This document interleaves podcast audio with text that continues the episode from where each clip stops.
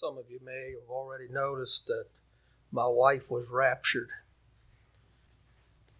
Uh, she is um, Canadian, but her parents immigrated to Canada almost 70 years ago, and so she didn't grow up with her kin people. And a lady in uh, the Beachy community north of us passed away yesterday morning, and it's Grace's cousin. And she felt this was an opportunity for her to go home and meet her kin people that she seldom sees. And so, yesterday, I mean, uh, this morning, early, my son and Chad Brubaker came, flew up to Weyers Cave and picked her up. So, I'll go home by myself again.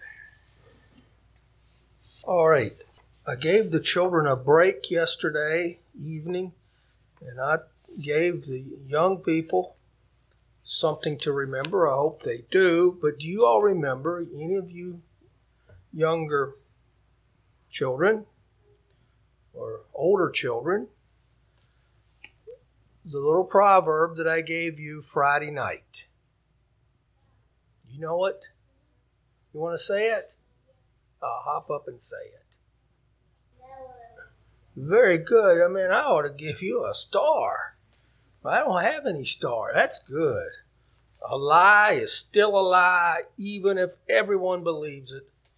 And the truth is still the truth, even if no one believes it.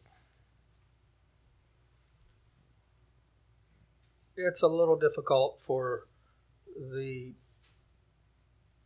guest speaker to know what to talk about when he goes away. And so I that's one of the things that I probably pray more about that God would help me to touch the buttons that you need.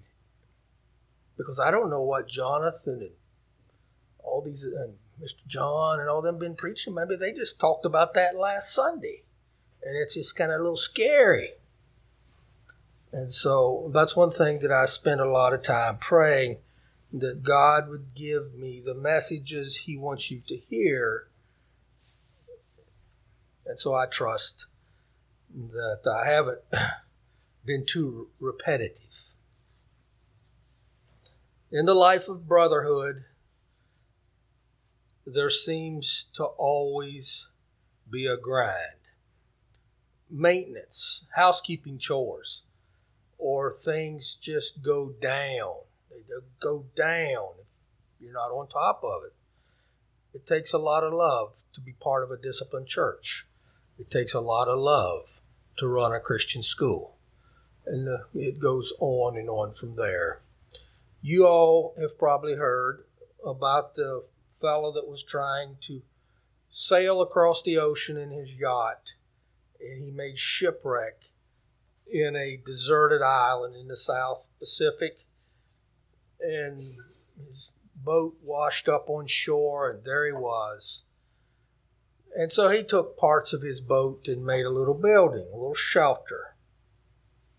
And that was his chapel. And it was a long time before anybody came by because he didn't have any distress signals. One day a ship came by and they put down a lifeboat and came over to the island because they saw a little smoke in a little building there. And sure enough, they found a man. And unkept and raggedy clothes. But uh, he was more than welcome to get in the lifeboat and go back with them to, to go where he came from. And they said, um, What's the little building here on the seashore up by the palm trees? Oh, that's where I go to church. Well, what's that little building on down the beach up down there? That's where I used to go to church. Well, it's kind of funny, but it's not. Because that is so descriptive of church life for many people.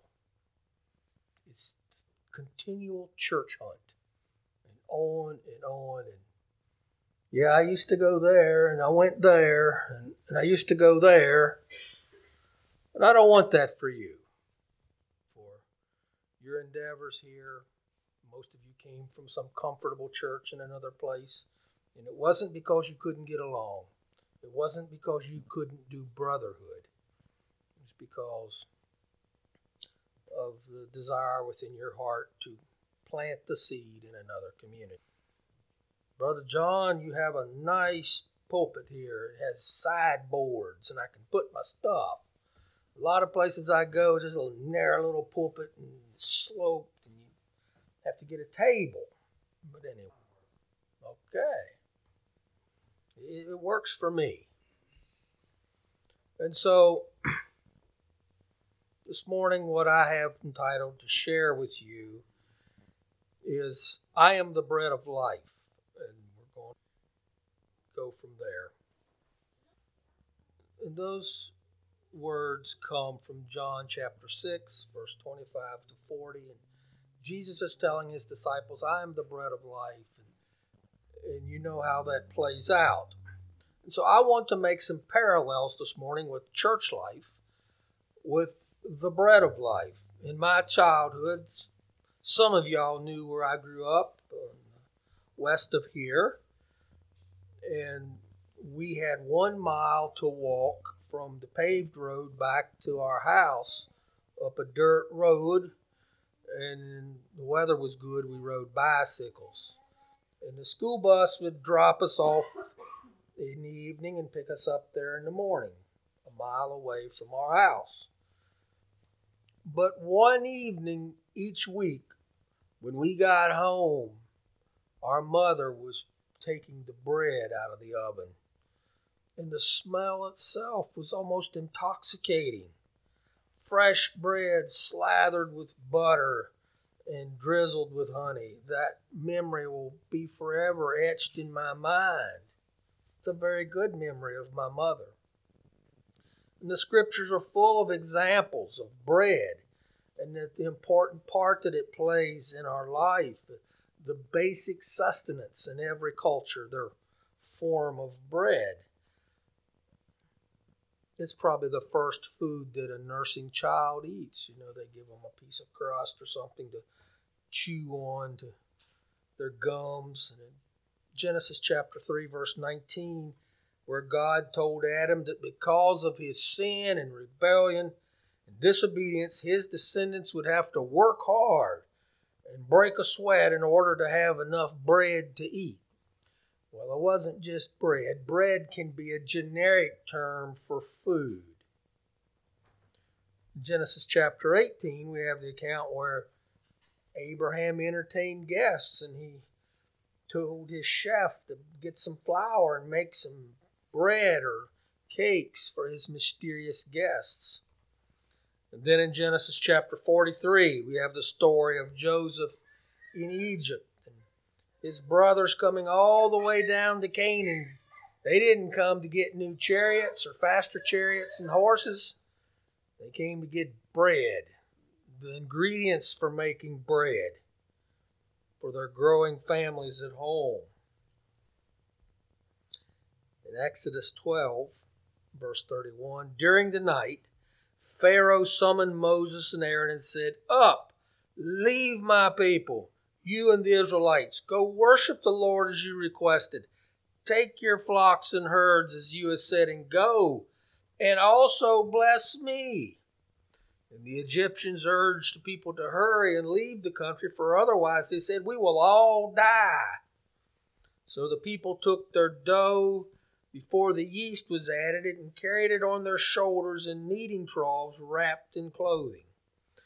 And the Israelites did as Moses instructed and asked the Egyptians for articles of silver, gold, and clothing. And so I'm not sure what all this story implies. Maybe they did like a lot of cultures still do, they made a little bread each day and it's there's no way of preserving their bread and make it fresh any morning. I've been in Central America many times, and those ladies will soak their corn at night, and in the morning they grind it and make their tortillas fresh every morning. When I was a child, there was a lady that lived in the Peak community that my her name was Bess Shoemaker. Does anybody remember Bess Shoemaker? Bess Shoemaker, you remember? And I went to school with her grandchildren. And Dad would go visit up there on occasion to make sure everybody was okay. She was a widow lady. And she not only raised her children and grandchildren, but she seemed to raise all the neighbors' children too. You don't remember her, Janet? Yeah. One time when my dad was there, he saw that she was preparing to bake bread and said something about having fresh bread for supper. He said, Oh, no, no, no. She says, I make it a week ahead and let it get a little stale so they don't eat so much of it. In Exodus chapter 16, we have the story of God meeting the needs of his people in the wilderness by providing them manna. And then the Lord said to Moses, I will rain down bread from heaven for you and the people are to go out each day and gather enough for the day. In this way, I will test them and see whether they follow my instructions. And the people of Israel called it manna. And it was like white like coriander seed and tasted like wafers made with honey. And so I'm guessing that's the recipe that Krispy Kreme uses for their donuts. I'm not sure, but I'm still partial to homemade. And now, later in the book of Job, Job chapter 23, but he knows the way that I take when he tested me. And I will come forth as gold, and my feet have closely followed his steps. I have kept his way without turning aside. I have not departed from the commands of his lips, and I have treasured the words of his mouth more than my daily bread. And so, as necessary and as important as food is to us, Job is responding to his accusers during that very gr- grievous period of his life. And he's able to look back on his life. And y'all studied those lessons the last quarter. He's able to look back with integrity and say, I have treasured the words of thy mouth, God, as much as I've desired my daily bread. I can't always say that about myself. I will have to admit. I like bread. And sometimes my desire for spiritual food is not as strong as my fleshly desire for bread. And so Job has set this bar up pretty high A couple weeks ago. I was at the doctor's office and she checks my blood twice a year just to make sure I'm okay. And she wasn't real happy. She said I was pretty good in most areas. She said I'm almost pre diabetic and my blood sugar's too high to stay away from the bread. And I didn't think that sounded very biblical.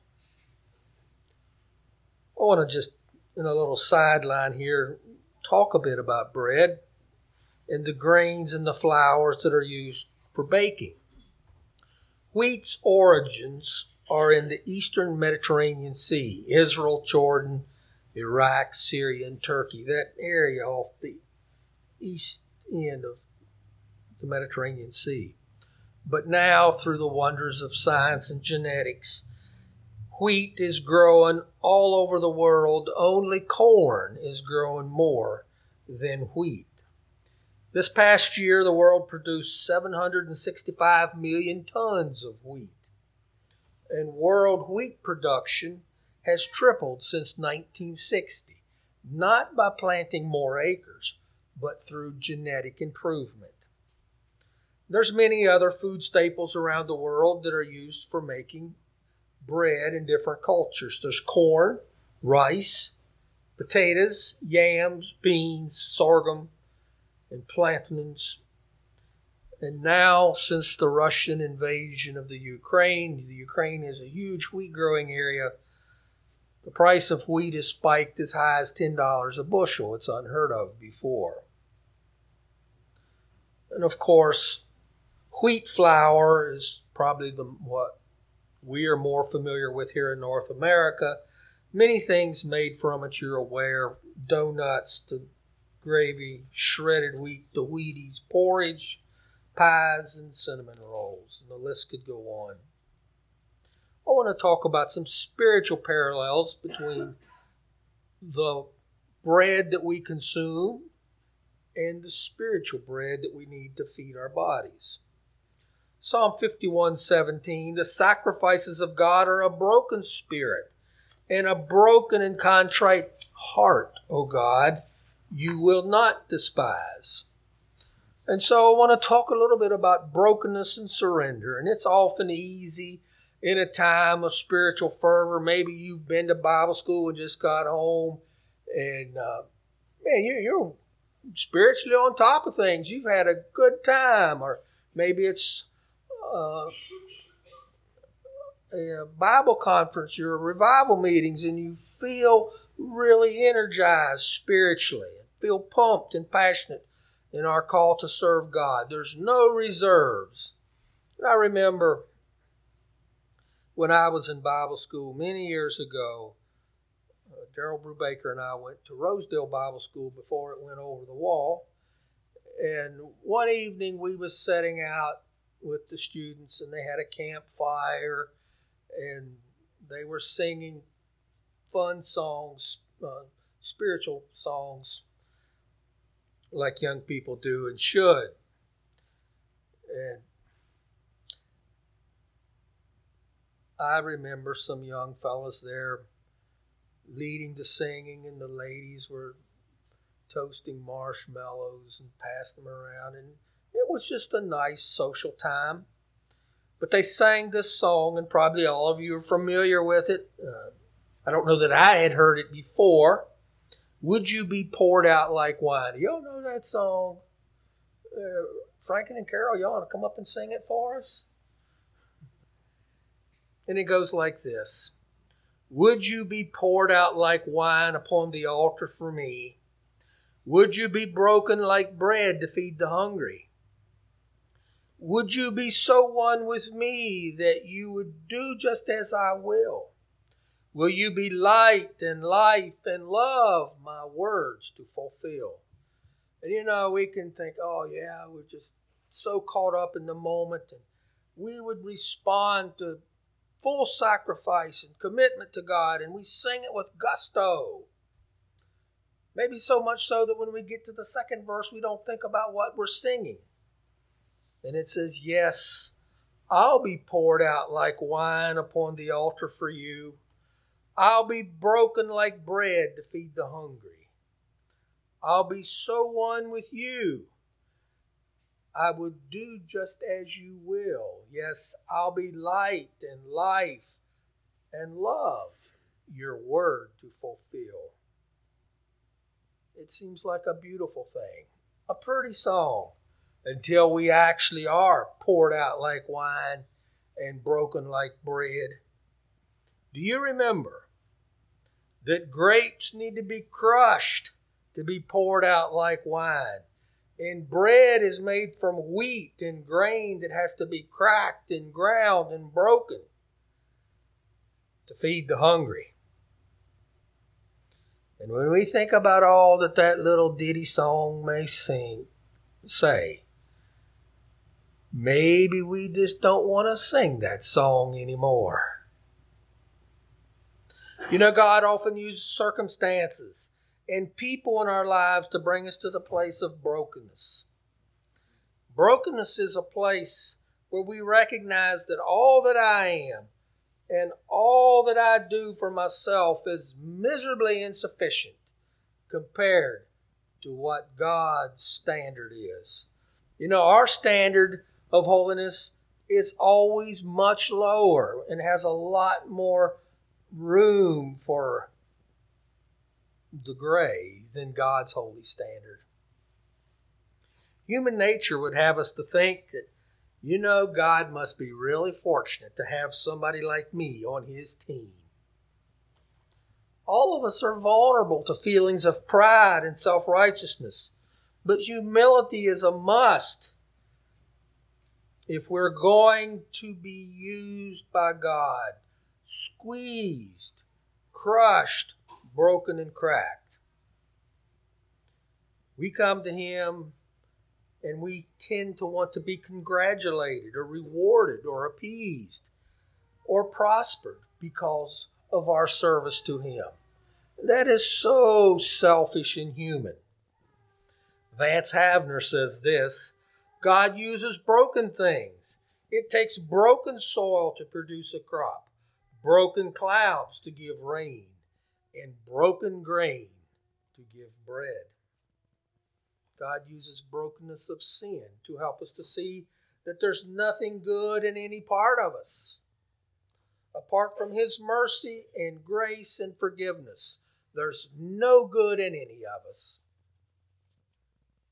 Sometimes we must cry out to God, like King David, and say, Lord, have mercy on me. Wash away my sin, for I know that my transgressions and sin are always before me. There, there are those now that say that brokenness for sin is not necessary.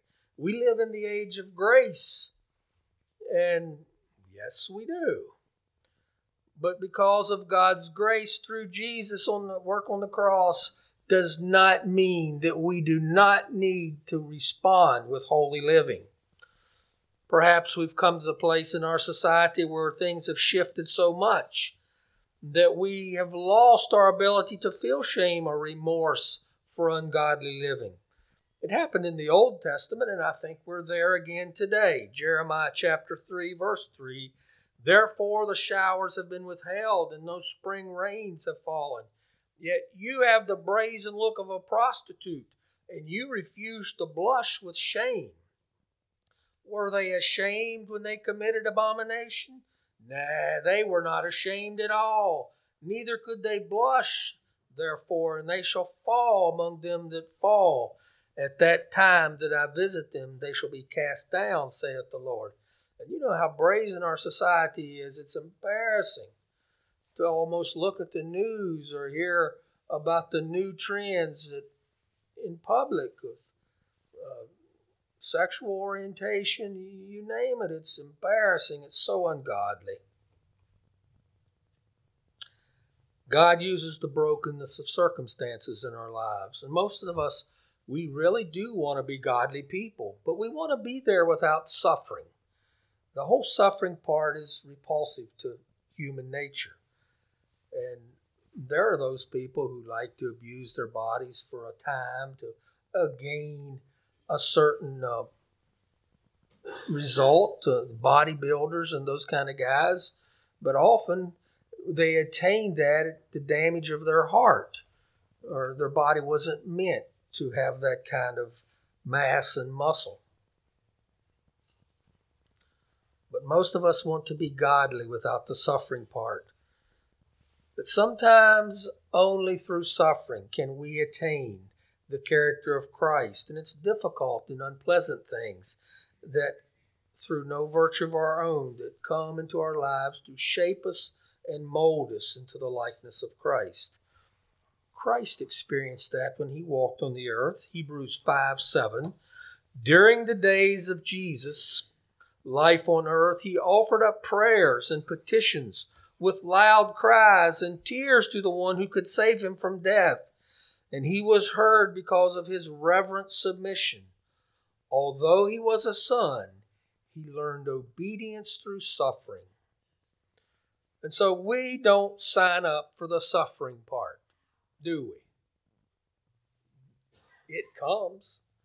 We've taken it, we've endured it, but we're really slow to want to be broken and cracked for the good of the whole. Sometimes God uses brokenness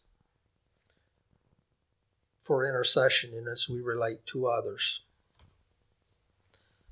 And I can think of the times that people, concerned people, corrected and encouraged me to be all that God wanted me to be so that the wine and the bread would taste better. I didn't appreciate it at the time. But looking back, those people meant it for my good. We've all had those experiences where we were maybe chastised or encouraged on by someone to, to tighten up every chance we get. We need those things. It is important in our prayers to learn to see others and difficult situations as God sees them. It's where we learn to see the, through the eyes of a loving and compassionate Savior instead of a selfish human being. We can, should become broken so that we can feel the heartache of our Father for those who He created that struggle. They struggle for love, they struggle for happiness, and they struggle for someone's acceptance. And when we minister to and serve others in our own strength, the wine will always be bitter and the bread will lack nutrition. Remember that. When we try to appease ourselves and do good things in our own strength to make us look good, it's always at someone else's expense. And the wine is bitter and the bread lacks nutrition. I have a jar of wheat here and uh, we're aware that bread, pastries, pie crust, a lot of things comes from wheat. How many of you all like to eat your wheat in this form? Not one hand. How many of you have tried it? And it kind of gets up in your gums and down in your tongue and uh, your lips. I worked for a custom harvester and we often would see our crew boss go into a wheat field in Montana, Kansas, wherever, and he did like Jesus. He rolled some heads and blowed the chaff out, and then he'd bite on it. And if it crunched really hard and about broke his teeth, he knew it was dry enough for us to cut. He did have a proper moisture tester, but he was so experienced he could just tell by biting into the kernels. But we, we shy away from eating our wheat that way. Um, how many of you like your wheat? You know, you're really healthy this way. Carol, you like to eat your wheat this way? How many of you've tried? It's really healthy, probably. A lot of fiber, lots of fiber, and prickly things that stick in your throat like fish bones. But most of us prefer the flour after it's been cracked and ground and crushed and pulverized. I know there's a trend towards healthy breads. Some of them look like a lot like bird seed, but they don't stick together very good. They're not nearly so pliable, so soft with a fine light texture. I'm not a huge fan of bread that's got a lot of hard things in it. Things that you bite into and things that haven't been cracked and broken and sifted for the good of the whole. You have one of these, Janet? I bet your mother does uh, Mrs. Yoder, do you use one of these? You're a baker. Well, then what in the world are they for?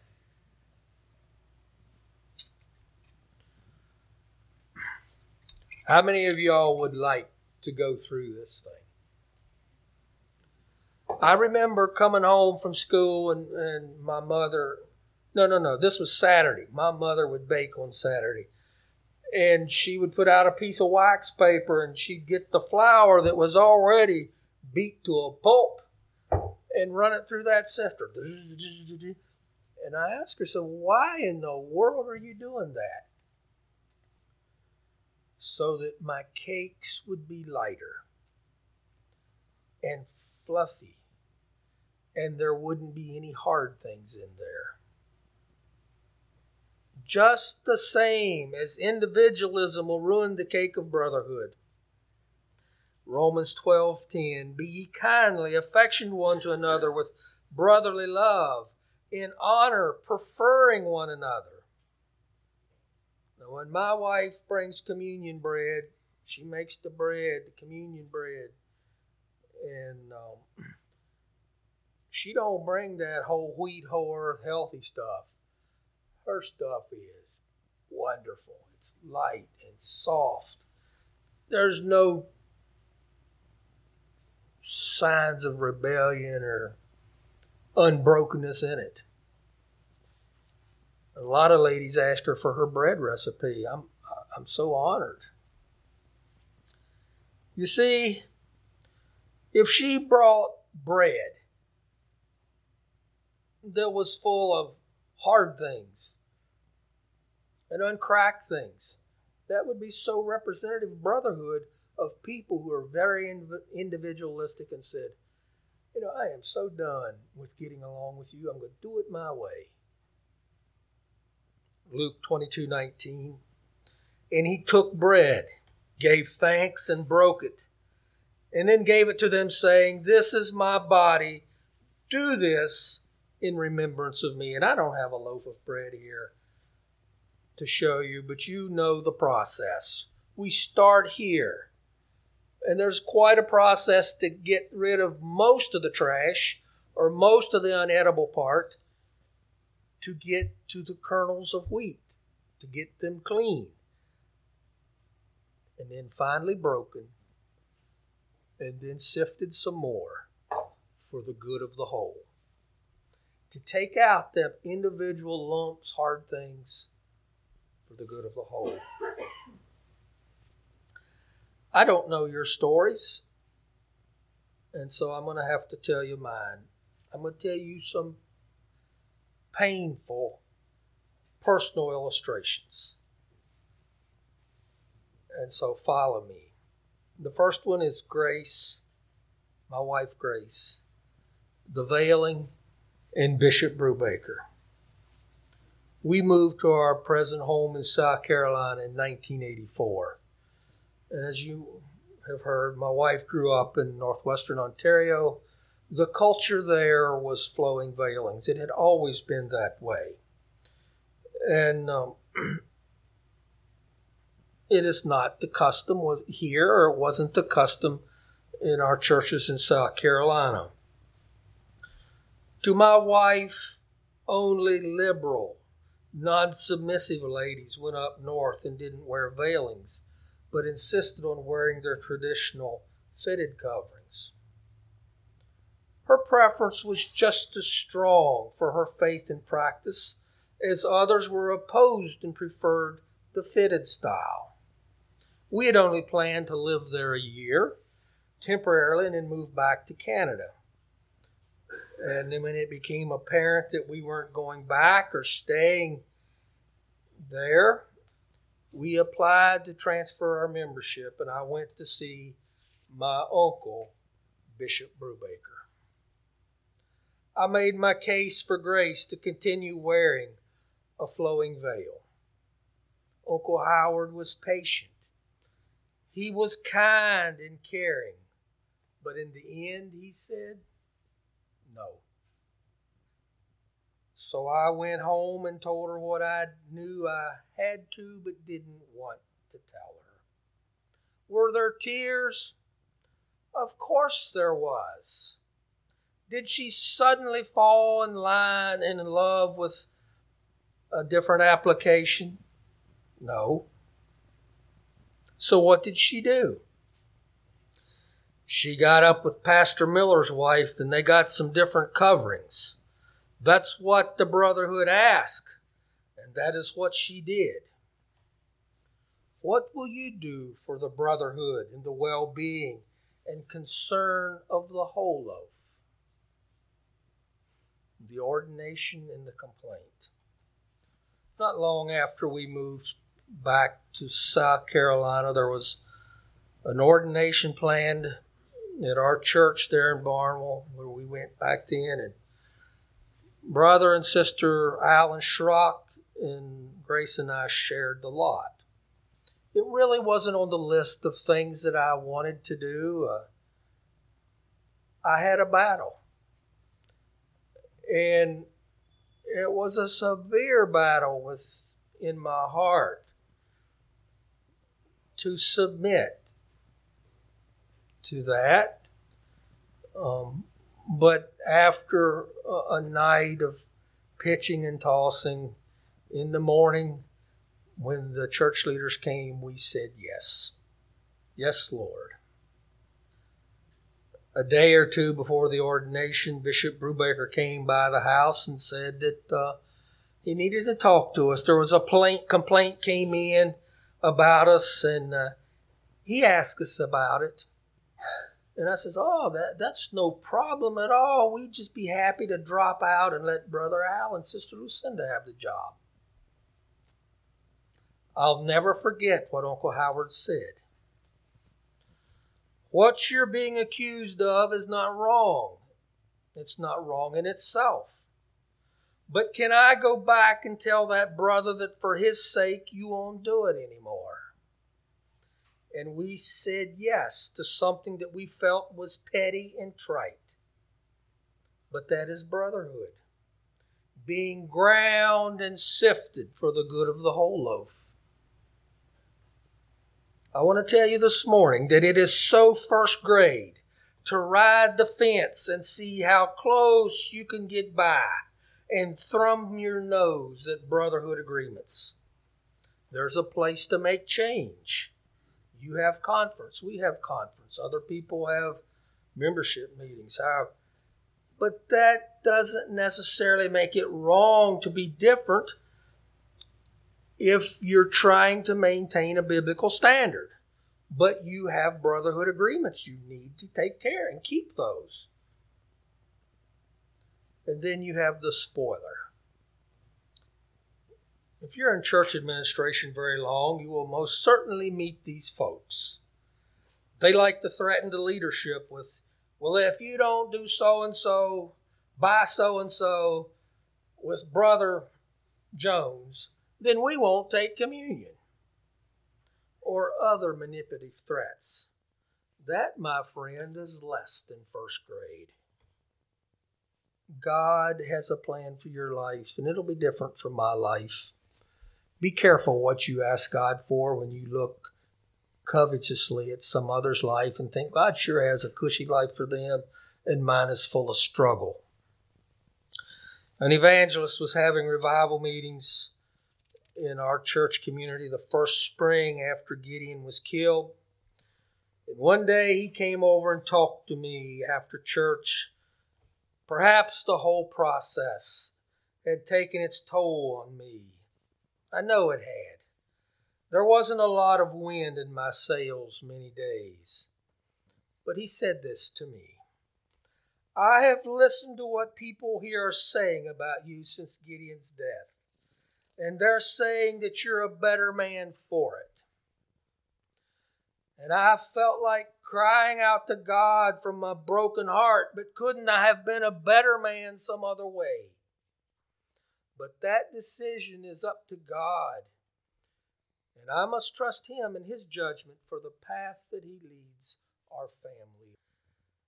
I want to read a poem by Fanny Crosby for what His love denies. God does not give me all I ask, nor answer as I pray, but oh, my cup is brimming o'er with blessings day by day. How oft the joy I thought withheld delights my longing eyes, and so I thank Him from my heart for what His love denies. Sometimes I miss a treasured length, my friendship's hallowed chain, and yet His smile is my reward for every throbbing pain. I look beyond where pure joys delights my longing eyes, and so I thank him from my heart for what his love denies. How tenderly he leadeth me when earthly hopes are dim, and when I falter by the way, he bids me lean on him. He lifts my soul above the clouds where fellowship never dies. And so I thank Him from my heart for what His love denies. Jesus is that bread of life. Jesus was cracked and broken for you and I. You and I know this morning the verse from John 6 47. I tell you the truth that he who believes in me has everlasting life. There is no other way. You can have a sorry attitude towards your brother or sister or be a real bear to go to church with. It is doubtful that you will enjoy everlasting life. I am the living bread, and I have come down from heaven, and anyone who eats thereof will live forever. I want to read a story written by Robert J. Baker from northern Indiana. The most impressive act I've ever witnessed. Let me start over. The most impressive act I ever witnessed in fellowship of the believers occurred at Prairie Street Mennonite Church when I was a teenage boy. That was over 35 years ago. And yet the experience is as fresh in my mind as if it happened this moment in this very room. It involved two people, one now deceased and the other living today far away from this city of Elkhart, Indiana, where the original memorable event took place. In another sense, however, it involved us all in that church that day. It was hidden from none. It was open for all. What I saw there outlived any sermon that I ever heard. Now I was sitting near the rear of the church when this tall man came down the aisle and he stopped several benches ahead of me and signaled to a particular man and leaned over and whispered a few words. I was close, but I could not hear the words, yet I knew what he said. The expression on his face was one of tenderness and love. I thought he was about to cry. Later, he did cry. Knowing what took place in that church during that particular service, I did not have to hear the actual words he spoke. I could read his slightly moving lips, and I knew why he was there, and my boyish heart was strangely stirred. Now, when I was a boy, kind brethren in the church who knew of the poverty of our family arranged for me to work on Saturdays and after school at a local store that employed my only Mennonites at the time. And I had not been at that place of employment very long when I realized that these two brethren didn't get along. They had periodic misunderstandings. Voices would be raised and anger was present. And as a new Christian, I could not understand these differences, the harsh words. I was puzzled and disturbed and hurt. That Sunday at Prairie Street Mennonite Church, some four pews ahead of me, the two men faced one another. The words the tall man said to the older brother was on the church bench, the words that I could lip read were the whispered words May I wash your feet? And I watched those two brethren walk to the front of the church, and the tall one took a towel from the bench and gently motioned the other to be seated. Both of them were barefoot. The tall one knelt down and girded himself with the towel and tenderly washed his brother's feet. And then they exchanged places and the act was repeated. And then they arose, the towel was laid aside. They stood facing one another in front of that church. The clock stood still. Time was frozen for a microsecond. And it was like a beautiful painting Their, their faces glistened with tears. Then action once more. Gentle, gentle action. They pressed their lips to one another's cheeks. Then it was over. Yet it was never over by that brief act of washing one another's feet. They dissolved all the puzzlement, disturbance, and hurt that swirled, swirled within a young boy's heart. I don't know your situation here. I'm assuming you're a new congregation and all is love and peace and joy, and the soul of man never dies. But uh, there's a room full of humans here, and we're all selfish. And it's something you're going to have to work on if you don't want to have. Uh, that's where I go to church, and that's where I used to go to church. I showed you my cup last night that I picked up at the Henry Ford Museum. Well, there's another little story to that.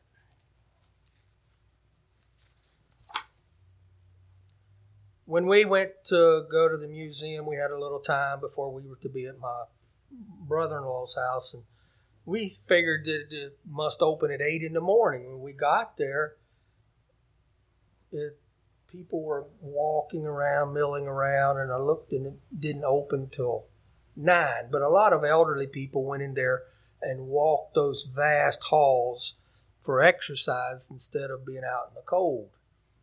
And as we was standing there looking at when the ticket booth would open and the things that were there, this little old man came up to us and he said, Hey, did you all come to go through the museum? Yes, sir, we did. Well, I tell you what, it, it don't open for an hour, but uh, if you meet me right here in an hour, I will get you in.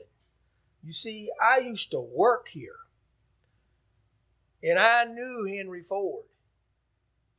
And I have a lifetime pass to this place.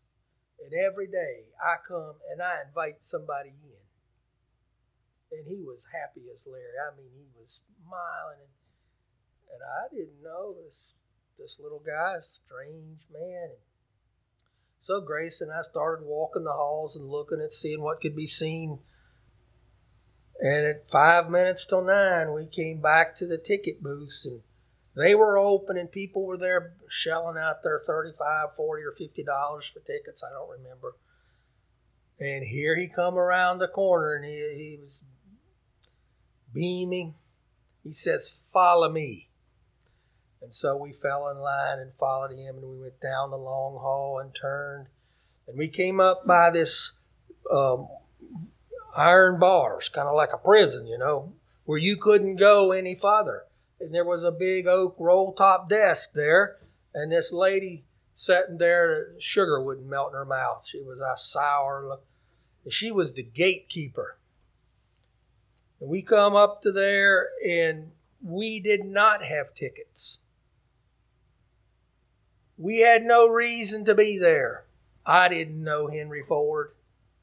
I never worked for Henry Ford. But he motions to stop there and he stopped at that lady and says, Open the gate and let them in. They're with me. And so she opened the gate and stamped our hands with some purple ink and let us in. All of us want to go to heaven but there are conditions. It's not going to be Henry Ford. But do you know Jesus? Are you living for Jesus? You may have used to have known Jesus, but you've grown cold and you've let anger and ill feelings and brotherhood eat you up. But I'm thankful this morning that when I get to the pearly gates, that Jesus is going to be standing there and they'd say, Open the gate, let him in. He's with me. And I hope that's your expression this morning. If you've got a burr under your saddle or a problem in your heart this morning, and you need to let it go so that Jesus can say, He or she's with me let him in. You can stand at your feet this morning. Shall we sing a verse of Just As I Am?